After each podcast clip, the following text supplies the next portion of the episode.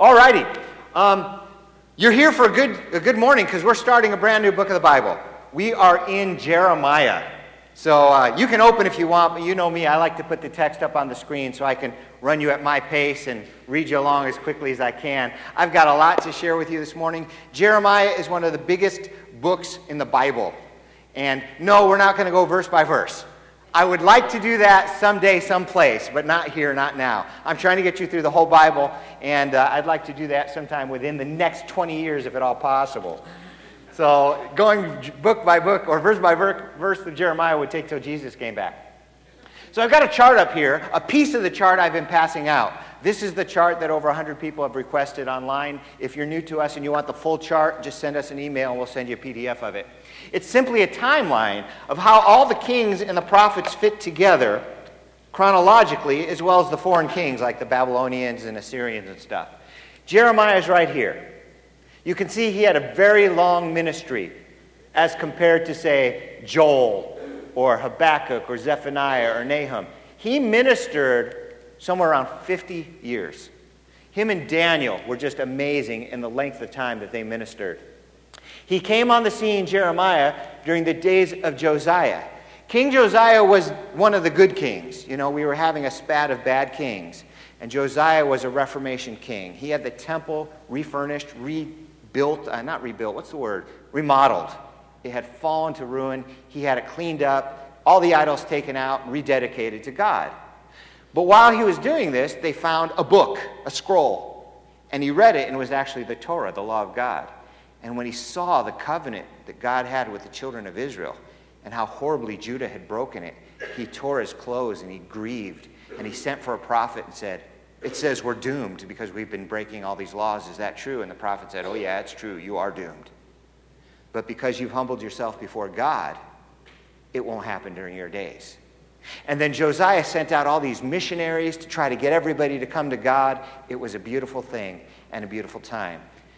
Jeremiah then would have been one of those missionaries that he sent out to bring reformation to the kingdom. Now, I'm going to do something that I don't usually do.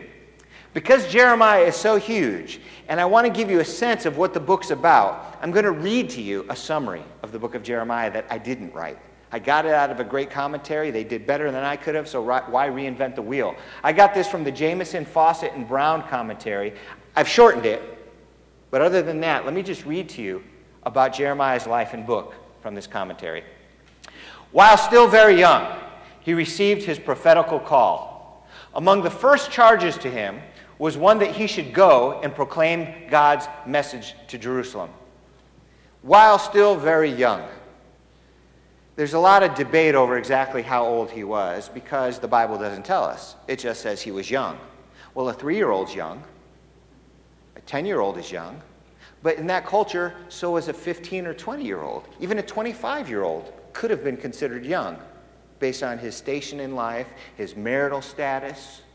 To me, when I think of a young man, scripturally speaking, I think of somebody before marriage.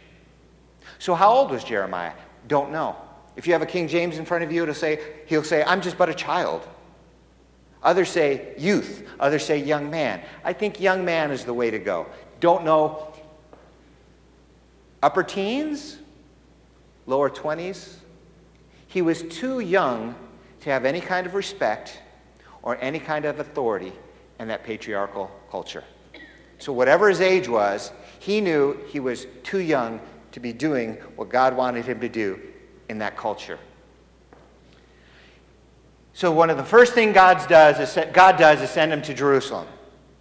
So think of us, somebody from our youth group, a 15 year old, going to Washington, D.C. to confront Barack Obama and tell him he's got a message from God for him. He would not pay, make it past the entryway to the White House. Barack wouldn't even know he was there. Unless, of course, God really sent him. Then he'd get in. But can you imagine Barack giving respect to a 15 year old or a 20 year old? He'd like laugh him to scorn. Go shave, kid. So Jeremiah was definitely out of his element. He was uncomfortable. He didn't want to do what God was having him do. He knew he wouldn't get any respect. But see, Jeremiah doesn't know as much as God knows. He was the man for the job. Why? I don't know. Maybe he was the only godly man left. I know there was a couple more, so that couldn't have been it. All I know is God says, Don't tell me how to do my job. I'm sending you. You're going to do what I tell you to do. He also took an official tour to announce to the cities of Judah the contents of the book of the law found in the temple. So he sent off as an ambassador, a missionary, an evangelist, to tell everybody in Israel and Judah God's word. And I say Israel, Israel was destroyed, but there's still people who lived up there. So they just sent people far and wide to tell people, turn back to God. On his return to his home city, Anathoth, his countrymen, offended at his reproofs, conspired against his life. To escape their persecutions, as well as those of his own family, he left Anathoth and resided at Jerusalem. So he went out preaching the gospel, and when he got home, they were going to kill him because they didn't like what he had to say. Because his message wasn't like the message we hear God loves you and has a wonderful plan for your life. His message was, You've turned your back on God, and if you don't repent, he's going to send the Babylonians in to destroy you. They didn't like to hear that. Nobody likes to be told they're sinning and evil and wrong. But that's what he said. So they were going to kill him. So he fled home and went and lived in Jerusalem. Now, Josiah was the king. But after he died, there were a whole bunch of kings because when the kings didn't walk with God, they died quickly. They were assassinated, they were replaced. So the next king comes along, Jeremiah still prophet. His name's Jehoiakim. On Jehoiakim's accession, to the throne, the priests, the prophets, and the people then brought Jeremiah before the authorities, urging that he should be put to death for his denunciations against the evil city, or his denunciations of evil against the city. In other words, he was telling Jerusalem just how it was. You guys are bad. You've turned your backs on God. You're murdering innocent people. You're killing children. You're worshiping idols. And you will be destroyed unless you repent. And their way of dealing with this killing. Well, the princes, however, especially a guy named Ahikam, interposed on his behalf, and he wasn't executed, but he was put under arrest. In the fourth year of Jehoiakim, he was commanded to write the predictions given orally through him. Remember, he's under arrest. He can't go to the temple and preach anymore. He's under arrest. So now he's going to write it down, give it to a guy named Baruch, his associate, and Baruch's going to go preach for him. This is around 600 BC. So he writes this stuff down. He tells Baruch to go to read them in public. The princes thereupon advised Baruch and Jeremiah to hide themselves from the king's displeasure. Meanwhile, they read the roll to the king, who was so enraged that he cut it with a knife and threw it into the fire. And at the same time, giving orders for the apprehension of the prophet Baruch. So Jeremiah can't preach anymore. He wrote it down. Or Baruch wrote it for him, said, Now you go read it. Baruch reads it. Copy goes to the king. The king reads it. He's enraged. He cuts it up with a knife, throws it into the fire. Some respect for God's word, huh? Some respect for God's prophet. I mean, if they didn't think these guys were for real, why did they even care what they had to say?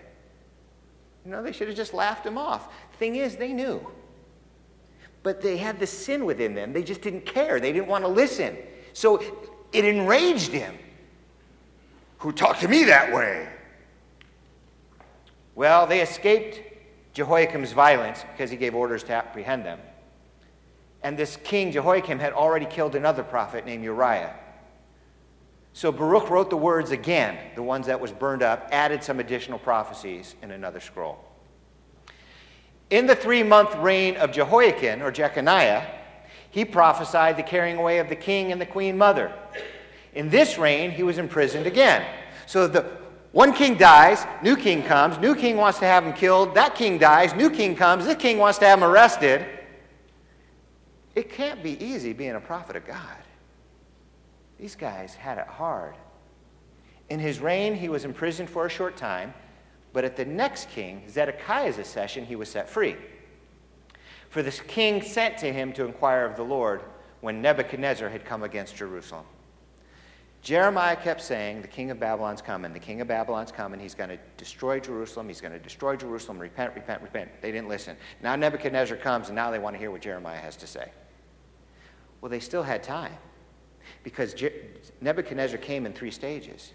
He came the first time and didn't destroy the city. He said, Pay me taxes, submit to my authority, and I'll let you live. And you know what Jeremiah told these people? He said, Pay his taxes, submit to his authority, and God will let you live. They had every reason to do what God told them to do. Every reason. It wasn't just because they wanted to obey, but there's this huge army making them obey, and they still refuse to obey. Stupid. So, takes him out of prison to consult with him. He inquires of the Lord. The Chaldeans drew off on hearing of the approach of Pharaoh's army. So now Egypt's getting involved. They're coming up to help. But Jeremiah told the king, Don't trust the Egyptians. They're not going to be around long. They will not help. But of course, they don't listen to Jeremiah. They decide to rebel against Babylon and put their money in with the Egyptians. But Jeremiah warned the king that the Egyptians would forsake him and the Chaldeans return and burn up the city this time. The princes, irritated at this, imprisoned him on the allegation of his deserting to the Chaldeans. You're a spy. You're not a patriot. You work for the Babylonians. You know, from a secular frame of reference, you can understand the response. Imagine us being at war with Japan and not trusting the Japanese people in our country, putting them into camps. Now we abhor, now, 60 years later, what they did then, but you can also understand why they did it. I'm not saying it was wise or unwise, I'm saying, but I get why they did it. Well, this guy's speaking for the Babylonians. These people weren't. This guy is. And so they arrested him. The princes, irritated at this, uh, imprisoned him. He would have been left to perish in the dungeon, but for the intercession of a man named Ebed Melech, an Ethiopian. So King Zedekiah, though he consulted Jeremiah in secret, yet was induced by his princes to leave Jeremiah in prison until Jerusalem was taken. Sure enough, Nebuchadnezzar came back, attacked the city, destroyed the temple. All that, and Jeremiah was let free.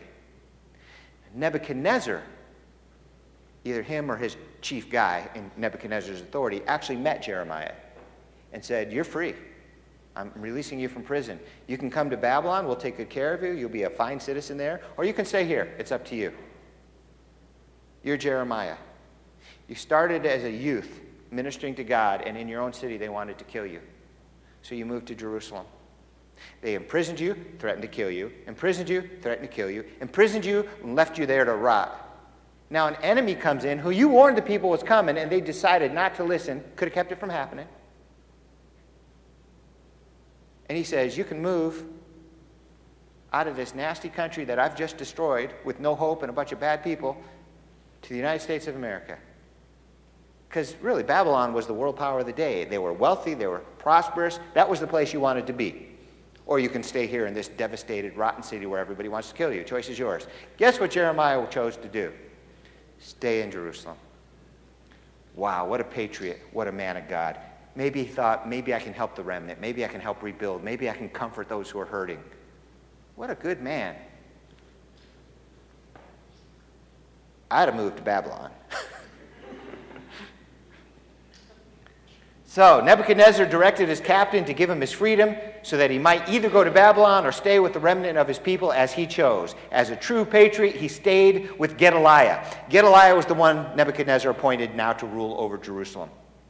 And of course, the survivors in Jerusalem executed Gedaliah. They rebelled against Nebuchadnezzar and executed Gedaliah. Well, they knew now Nebuchadnezzar is going to come back and kill them all, so they fled. And they grabbed Jeremiah and Baruch and fled to Egypt. Jeremiah said, Don't go to Egypt. Don't make me go with you to Egypt. God says, Don't go to Egypt. We will be destroyed in Egypt. That's a bad idea. And of course, they didn't listen and they took him to Egypt. Poor Jeremiah. At a boundary city on the branch of the Nile, he prophesied the overthrow of Egypt. Tradition says he died in Egypt stoned. Now, this last part of the commentary really grabs my attention. Listen to what it says. The Jews so venerated him that they believed he would rise from the dead and be the forerunner of the Messiah. It's not just in Jewish history, it's in world history. We treat people like garbage, then they die, and then we speak highly of them like they were so wonderful. they were off by a few years. This guy was wonderful, but they didn't treat him wonderful. But now that he's dead, now, oh, he was a great prophet. He was a great prophet. Everything he said came to true. We should have listened to him. In Matthew chapter 16, they inquire, who do men, Jesus said, Who do men say that I am? Well, some say you're Jeremiah. Remember, they so venerated him that he would say that before Messiah comes, Jeremiah would come back. And that's why some of the people said he was Jeremiah. All right, there's your introduction. Thanks to Jamieson, Fausset, and Brown. Now we will get into the book, Jeremiah chapter 1, verses 4 through 10. Listen. Then the word of the Lord came to me, saying, Before I formed you in the womb, I knew you. Before you were born, I sanctified you. I ordained you a prophet to the nations. Then I said, Ah, oh, Lord God, I can't speak. I'm a youth. But the Lord said to me, Do not say, I am a youth, for you shall go to whom I send you. And whatever I command you, you shall speak. Do not be afraid of their faces, for I am with you to deliver you, says the Lord. Then the Lord put forth his hand and touched his mouth. And the Lord said to me, Behold, I have put my words in your mouth. See, I have this day set over you the nations and set you over the nations and you over the kingdoms, to root out and pull down, to destroy, to throw down, to build, and to plant. It's funny. He said, Don't be afraid of them. I will deliver you. What God means by deliver is a lot different than what we think by deliver. Jeremiah was never executed by all these kings who threatened to execute him. But he was threatened and he was imprisoned. But he was delivered. delivered from being murdered, delivered from being stoned, but not delivered from all hassles of life. We often think that if we just have enough faith and walk with God in obedience, life will be good. I got news for you. Excuse my French, life sucks. Now, I'm, I'm sure you're saying, Steve, that's a very unspiritual perspective to have. Oh, is it? You mean you don't have a loved one who's died? Or another one who's suffering from cancer? You haven't picked up the newspaper? You're afraid to go to the bank because there's crazy guys robbing banks all over town? Afraid to go to the movie theater to see the premiere of a movie because somebody might shoot you? You're afraid to walk through the streets at night? You wake up with a crick in your back? Do you get depressed for no good reason? You know what? We got it as good as we can have it in this country. In this day and age, we live in the best country the world has ever seen, and I'm thankful for it, very thankful for it. But this ain't nothing compared to what God has planned for us. There is suffering and sorrow this side of heaven, and there's nothing you can do about it. In fact, all these teachers who write their books and go on the television and say, if you just have enough faith and send them $50, your life will be good and you'll be rich. Let me tell you what a true prophet of God said. Any man who will live godly in Christ Jesus will suffer persecution. Jeremiah had the life of a godly man. It wasn't a fun life, but it was a good life. Well, that was just a little aside because it jumped into my mind real quick. But the very first introduction in verse 4, it says, The word of the Lord came to me saying. Now, I used to think that was some divine enlightenment that Jeremiah got. Like one minute he didn't know what God wanted to say, and the next minute God spoke into his mind and he knew what God wanted. That's what the word of the Lord came to Jeremiah saying. But then I gave it some more thought. It says, someone or something came to him speaking. The word of the Lord came to me saying. So somebody or something came to Jeremiah speaking. And this somebody or something is called the word of the Lord. Now, for those of you who've been raised in Christianity and you've read the Bible and you know who Jesus is, this may not surprise you. But if you're raised in a modern Jewish home, you're like scratching your head saying, What is the word of the Lord? It appears to be a being, a person, an entity. But the thing is, how could that be? Because he speaks as a representative of God in one place, and he speaks as God in another place. Well, in the ancient Jewish writings known as the Targums, these are paraphrases of the Bible, the, Old Testament. The rabbis, in instances like this, took out the word word and replaced it with their own word called memra. And they believed that the Memra was a unique divine being. There's a Messianic scholar by the name of Arnold Fruchtenbaum who collected their beliefs on the Memra and distilled them. And I've got an, six points for you. What the ancient rabbis thought about the Memra, which we also call the Word of the Lord. All right? Six things that they believed about the Memra. Let me read them to you one at a time, talk about them just a little. The Memra was sometimes distinct from God, and sometimes it was the same as God. It was a paradox that they never tried to explain. So the ancient rabbis saw that in the Bible, the Word of God sometimes was sent as God's ambassador, so he was distinct from God. The Word of the Lord came, not the Lord, the Word of the Lord came. And yet, in other places, like in verse 7, you see Jeremiah actually talking to the Lord himself, when it just a moment ago said the word of the Lord. So the rabbi said, hey, that's kind of confusing, but they never try to explain it. Just like Jeremiah never tried to explain it, or Moses never tried to explain it. They just presented it as it was. Now, when we get to the New Testament, there's some explanation. John starts off his story of Jesus just like this In the beginning was the Word, the Word was with God the Word was God. The same was in the beginning with God. Ah, so John's trying to help us understand who the Word of God is, who the rabbis called the Memra. Their idea is the exact same as John 1 1. So, number one, the Memra was sometimes distinct from God and sometimes it was the same as God. Number two, the Memra was the agent of creation. So the rabbis would say that God sent forth his emra to do his memra to do the creating. It's not like he did it in his divine glory all by himself. He had an agent to do it for him. That sound biblically familiar in the New Testament? Did God send forth somebody to do the creation for him? All things were made by him. And without him was not anything made that's been made. The first thing I read to you was John 1 1. That was John 1 3. John 1 1 looks like the Memra. John 1 3 looks like the Memra. All things were made through him, and without him was not anything made that has been made. Their third belief about the Memra was that the Memra was the agent of salvation. When God chose to save people, he used his Memra to do it. He was the Savior. This referred to physical salvation, like the deliverance from Egypt, and this refers to spiritual salvation as well. So, does that sound like do we got a Savior in the New Testament? who saves for God? Of course we do.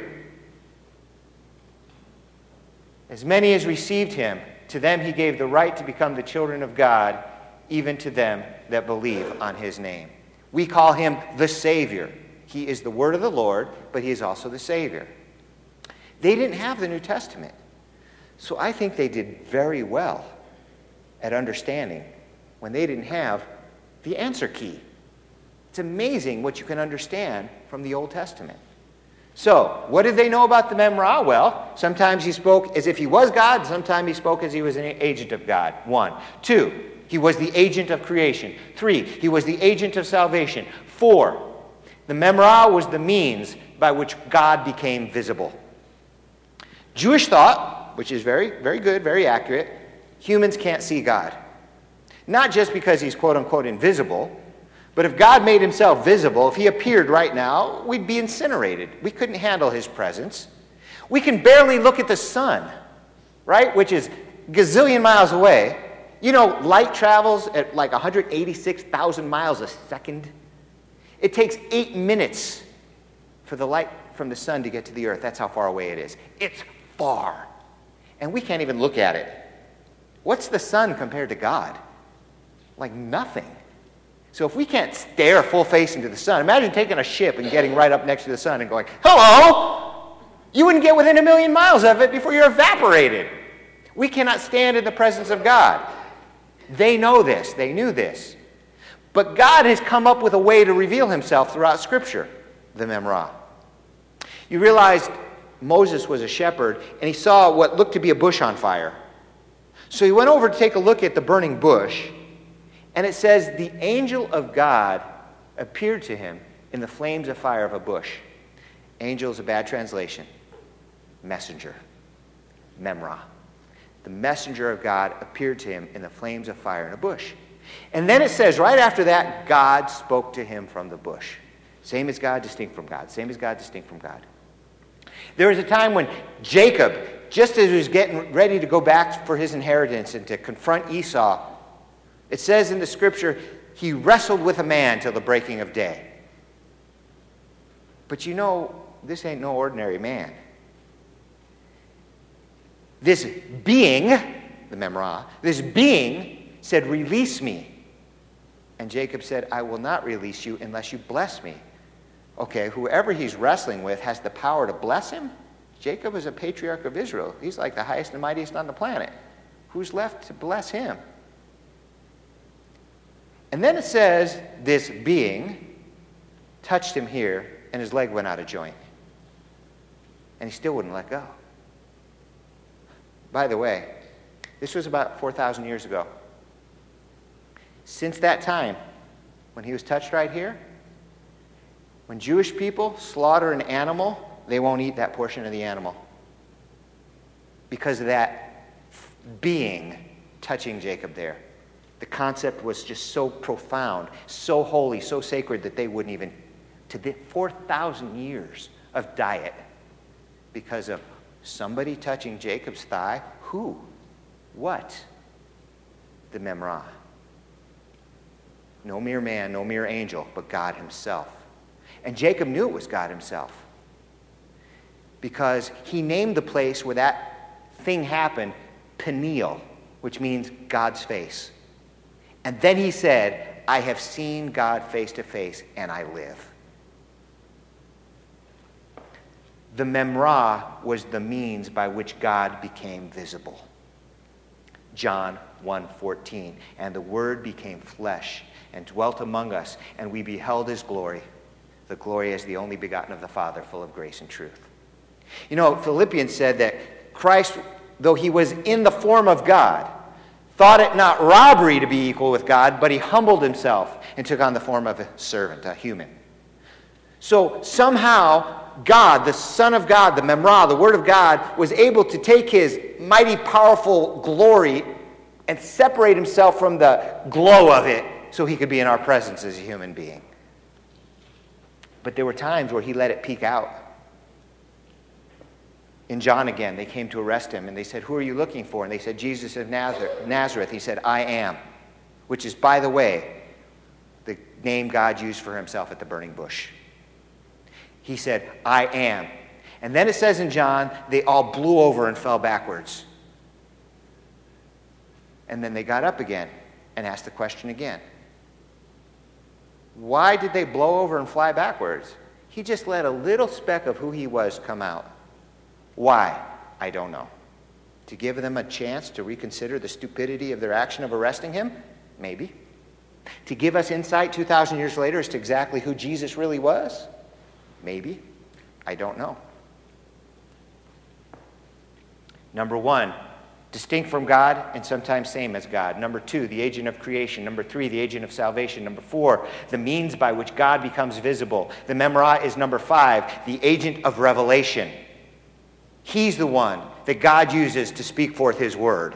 The word of the Lord came to Jeremiah saying, the agent of God's revelation. John 1:18. No man has seen God at any time. The only begotten Son who is the first who is in the bosom of the Father, he has declared him. And finally, number 6, the Memra was the the means by which God signed his covenants. God sealed his covenant through the agency of the Memra. John 1:17. For the law was given through Moses, grace and truth came through Jesus Christ. So, what is the Memra? It was the ancient rabbi's way of dealing with the word of the Lord. John 1 1 tells us, In the beginning was the Word. The Word was with God, the Word was God, the Word was made flesh, verse 14, and dwelt among us. The Memra was Jesus Christ before he was born of a virgin. So God's word, his ambassador, the Memra, came to Jeremiah. The word of the Lord came to Jeremiah, saying, what did he have to say? Got another 45, 50 chapters. But the first thing that came out of his mouth listen, This has got to be important, right? It's the first thing he said. Before I formed you in the womb, I knew you. Before you were born, I sanctified you. I ordained you a prophet to the nations. You've all, who are watching the news, heard about this politician who made a real big verbal blunder in talking about the sanctity of life. He wrapped rape into it and said something like justifiable rape, and that ruined his career. And I'm not going to take issue with that. Justifiable rape, really? Whatever. I'm not here to talk about him. But the sanctity of life is always in the news. And politicians are always, you know, okay, well, I'm against abortion, but not for the, you know, rape or incest or the life of the mother or, you know, whatever. What does God say about the sanctity of life? You see, I got to show you something I found on Facebook. This, this was so cool. If a single living cell was found on a distant planet, scientists would exclaim that we have found life elsewhere in the universe. So, why is a single living cell found in the womb of a pregnant woman not considered life? Profound. Profound. So, people say, well, we're, up, we're okay with abortion up to 24 weeks because at that time the child becomes viable. You mean viability is your rule for sanctity of life? So my 85 year old grandpa who can't take care of himself, I should just put a bullet in his head? That man's no longer viable. You see the pains and the sorrows people will go through in the hospital about when to pull the plug? And rightly so, because they value life. If there's just any chance that this person can live, I don't want to pull the plug. Doctor, is there any chance? Okay, let's just wait another day. Let's just wait another day. Let's just wait another day. When does the baby become life? This is not really scientifically objectionable at conception. That's secular scientists, it begins multiplying and changing. That's life, period. So they want to separate the concept of life from humanity. I wouldn't want to do that. Let's say in their mind 24 weeks is the cutoff. So a day after that's too late? What about a day before that? What if he's uh, advanced in his class? You really want to take the chance of killing something that might be life? I don't want to take that chance. What if you're wrong? You know, in some states, they can abort a child up to minutes before delivery. Now, you tell me, what's the difference between abortion and murder? Five minutes? I mean, really, you got to think these things through. Don't take the chance because life is precious. God honors life. So, most people who try to get their belief system through the Bible come to the conclusion that life begins at conception. But I will differ. Life does not begin in the womb, it begins before that, in the heart and mind of God. Before I formed you in the womb, I knew you and ordained you a prophet to the nations. So there's no time, in my opinion, that it's morally okay to terminate a pregnancy. That's just nice words for killing a baby. Oh, Steve, but what about rape and incest? Listen, rape and incest are bad things. I'm not going to say they're good. A woman gets raped and then gets pregnant. I can't imagine the emotional turmoil in her soul. I can't. I would not want to be in her shoes. I would pray and weep with her. But let me tell you something rape is a bad thing, but life is a good thing. You can't fix a bad thing by doing another bad thing. That won't make anybody feel better. That won't make the woman feel better either. It just make her feel worse. Now she feels bad about the one and now guilty about the other taking a baby's life is not a solution to that. And we shouldn't be afraid to say so. Same with incest. Incest is wrong, it's against the law, we shouldn't do that. But if life comes from it, life is a good thing. You don't take the life of an innocent, an innocent person to fix the mistake that somebody made. What about the life of the mother? Well, okay. In very rare circumstances, and by the way, most abortions are elective. There's, people do them because they want to, Not because of rape, not because of incest, not because of life. It's just they don't want to bear the child and they don't want to pay for it. That's like 90% of the abortions, so it's really a red herring to t- even have this talk. But nevertheless, there are very few circumstances where the baby will definitely kill the mother. And then they're both dead. So if you have to terminate a pregnancy to save a life, I can understand that. Better to have one alive than two dead. But that is such a rare and infrequent thing. It's a red herring. If we really loved and honored life, we would know that. But we're looking for excuses for comfort, and we should not do that. Before I formed you in the womb, I knew you. Now, some people have encouraged others to have abortions, and some have had abortions. What does that mean now? It's in the past, you've already done it. God forgives all sins. God wipes away all tears and all guilt in Jesus. If you've done that or encouraged somebody to do that, and you recognize you did wrong, don't die of despair. Just come before God and repent. Apologize. God forgives. Don't have to bear the guilt anymore. You know the Apostle Paul, who wrote most of the New Testament and brought the gospel to millions and millions of Gentiles, and if it wasn't for Paul, none of us would be saved? He started his career murdering Christians. That, that's what his job was. He was a guy who was sent by the high priest, and he murdered Christians. Then he realized Jesus was the Messiah. Imagine how he felt. Oh! Yeah, that would have been a bad day. Did he spend the rest of his life in despair and guilt because he murdered Christians? No, he repented. He didn't know. He apologized to God. He didn't know. If I'd known God, I wouldn't have done it. God, if I'd known it was life, I wouldn't have done it. Okay, you know now. I know, and I'm sorry, I'll never do it again. Okay, now I've got a job for you. You're going to serve me. Peter denied Christ three times. Christ came to him after his resurrection and gave him three opportunities to change his mind, and he did all three. Don't worry about that. God's the God of new beginnings. Just come to him and repent so God knew Jeremiah before he was born. God is the master of space and time. He's just amazing. God knows you too and knew you before you were born. In fact, the Bible says the very hairs of your head are numbered. All right, moms, how many of you got children out there? Let me see your hands. Okay, keep your hands up. Dads, hands up. How many of you know how many hairs are on the head of your kids? Keep your hand up. Not a one? Not one of you got a sweet pea with like one hair sticking up? God loves you more than you love your children. He counts the hairs on your head. That's how precious you are to Him. God said, Jeremiah, I knew you. He knows you too. Intimately, He loves you. You know, when the Bible says God loves you so much that he gave his own son to die for your sins, that's some love, people. That is some love. And God told Jeremiah, I've planned to send you as a prophet to the nations. God had a plan for Jeremiah. God has a plan for each and every one of you, too. It may not be in a book, you may not know it, but He knows it. He wrote it down. He's got a plan for you.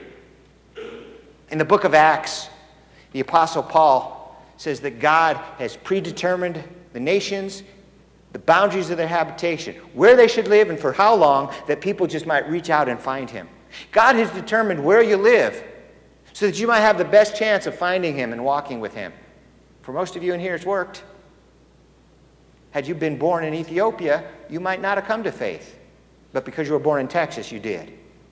In the same way, somebody who was born in Ethiopia might need Ethiopia and that environment to help them find the Lord. God knows what He's about. He's got a plan for each and every one of us. Your trials and your tribulations are not fun, but God can use them for your benefit. In fact, He promises to if you love Him. All things work together for good to those that love God. Well, I don't know your specific plan, but I know our plan in general. God wants everybody to be saved. That I know. I know that Jesus died for each and every one of us and whosoever is willing will not perish but have everlasting life.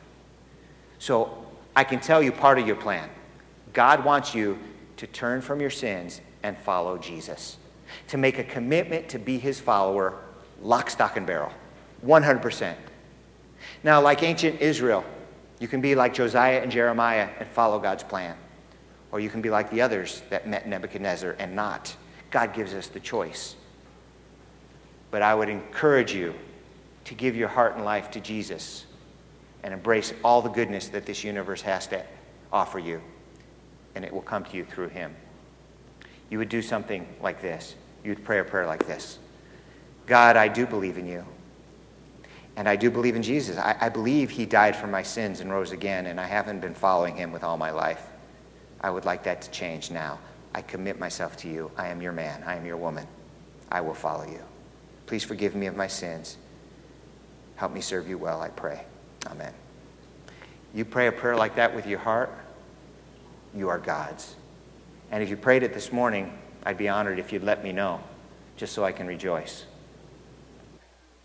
So, I wanted to share with you a, uh, a verse that, uh, that troubles me a little bit, makes me a little nervous, kind of scary, but that's kind of the point of the verse. So, uh, we're going to Matthew 25 31. It says, uh, When the Son of Man comes in his glory, and the holy angels with him, then he will sit on the throne of his glory. All the nations will be gathered before him. He will separate them from one from another, as a shepherd divides his sheep from the goats. You will set his sheep on his right hand, and the goats on the left. Then the king will say to those on the right hand, Come, you blessed of my Father, inherit the kingdom prepared for you from the foundation of the world. For I was hungry, and you gave me food. I was thirsty, and you gave me drink. I was a stranger, and you took me in.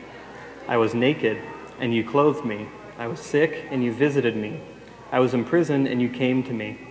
Then the righteous will answer him, saying, Lord, when did we see you hungry and feed you, or thirsty and give you drink? When did you see when did we see you a stranger and take you in, or naked and clothe you? And when did we see you sick or in prison and come to you? And the king answered and said to them, Assuredly I say to you, insomuch as you did it to one of the least of these, my brethren, you did it to me. Then he will also say to those on the left hand, Depart from me, you cursed, into the everlasting fire prepared from the devil and his angels. For I was hungry, and you gave me no food. I was thirsty, and you gave me no drink. I was a stranger, and you did not take me in, naked, and you did not clothe me, sick and in prison, and you did not visit me. Then they will also answer him, saying, Lord, when do we see you hungry or thirsty, or a stranger, or sick, or naked, in prison, and did not minister to you? Then he said, Then he will answer, saying to them, saying, Assuredly, I say to you, inasmuch as you did not do it to the least of these, you did not do it to me. And these will go away into everlasting punishment, but the righteous into eternal life very strong words. They should unsettle us at least a little bit. Um, it's, it's a scary thing. The Lord is asking us to take care of people. We're commanded, the, the biggest commandment of all is to love our brothers. This is the action part of that commandment. It's one thing to say, Oh, I love you, my brother, but somebody's in need and we're not giving to that need, then we're not actually fulfilling that commandment. I think James understood this balance between faith and works. Uh, James chapter 2, 14 through 18. He says, What does it profit, my brethren, if someone says he has faith but does not have works? Can faith save him? And he's speaking specifically, is faith doing anything? He's not speaking salvation here. If a brother or sister is naked and destitute of daily food, and one of you says to them, Depart in peace and be warm and filled, do not give them things which are needed for the body, what does it profit? This also, faith by itself, if it does not have works, is dead. But someone will say to you, Have faith and have works. Show me your faith without your works, and I will show you my faith by my works. There's somebody standing on the street corner saying, I feel for you. I'm sorry you're in that situation and moving on. It doesn't help them one bit. Your faith isn't doing anything for them there unless you convert it into works. So, this, uh, this next 30 days, I challenge you uh, to convert that into works. We've all heard of IOUs. Somebody owes you something. These are you owe me's take one only if you're willing in the next 30 days to exercise these sorts of things in, in a show of faith in some sort of a situation. I'm going to go ahead and pass these around. Put it up on a situation where you can see it every day, up on a bulletin board, up on your refrigerator. I want you to leave it there until you do one act of kindness that, uh, that Jesus was talking about here. And then you can take it down you can put it somewhere else, or maybe even if you feel all the blessings coming to you as a result of that, and you realize that you're doing the work for the Lord, maybe even leave it up as a constant reminder. So, uh, what can you do? There's, there's so many various different things. Um, you can, we're, we're, we're specifically keying off of feed the hungry, give drink to the thirsty, comfort a stranger, provide clothes to someone in need, minister to the sick or in prison. These are the specific things Jesus was talking about. So, what can you do? Keep a $20 bill in your visor, and next time you see somebody who, who's in need, who is asking for something, you've got it right there on hand. Next time you pick up a drink at Circle K, a nice cold bottle of water, pick up two. And then as you're looking around, be prepared to roll your window down, find somebody who's thirsty, hand it out to them. Just nothing more than that. Um, there are plenty of uh, organizations. We've got Gospel Rescue Mission, has got plenty of things for you to do. Uh, Mike's new ministry, uh, Restore Tucson, has certainly got plenty of things to do. You can also uh, help finance those things as well. Uh, it, it helps. And uh, the, the, food bank, local food bank, I've heard that dollar twenty-five is all it takes for them to give somebody a meal. So maybe rather than going rifling through finding ramens and green beans that you're never going to use, bring by a 20 for them. Or maybe even food that some people would, uh, really appreciate, maybe food that you would use. Um, but that's, uh, that's, that's all there is to it. Uh, try to find one good thing, one of these things, a need that you can meet somewhere, meet that need. Excellent. Thanks, Nick. Thank you. Thank you so much. All right, guys, you know our, you know our drill. Hands in.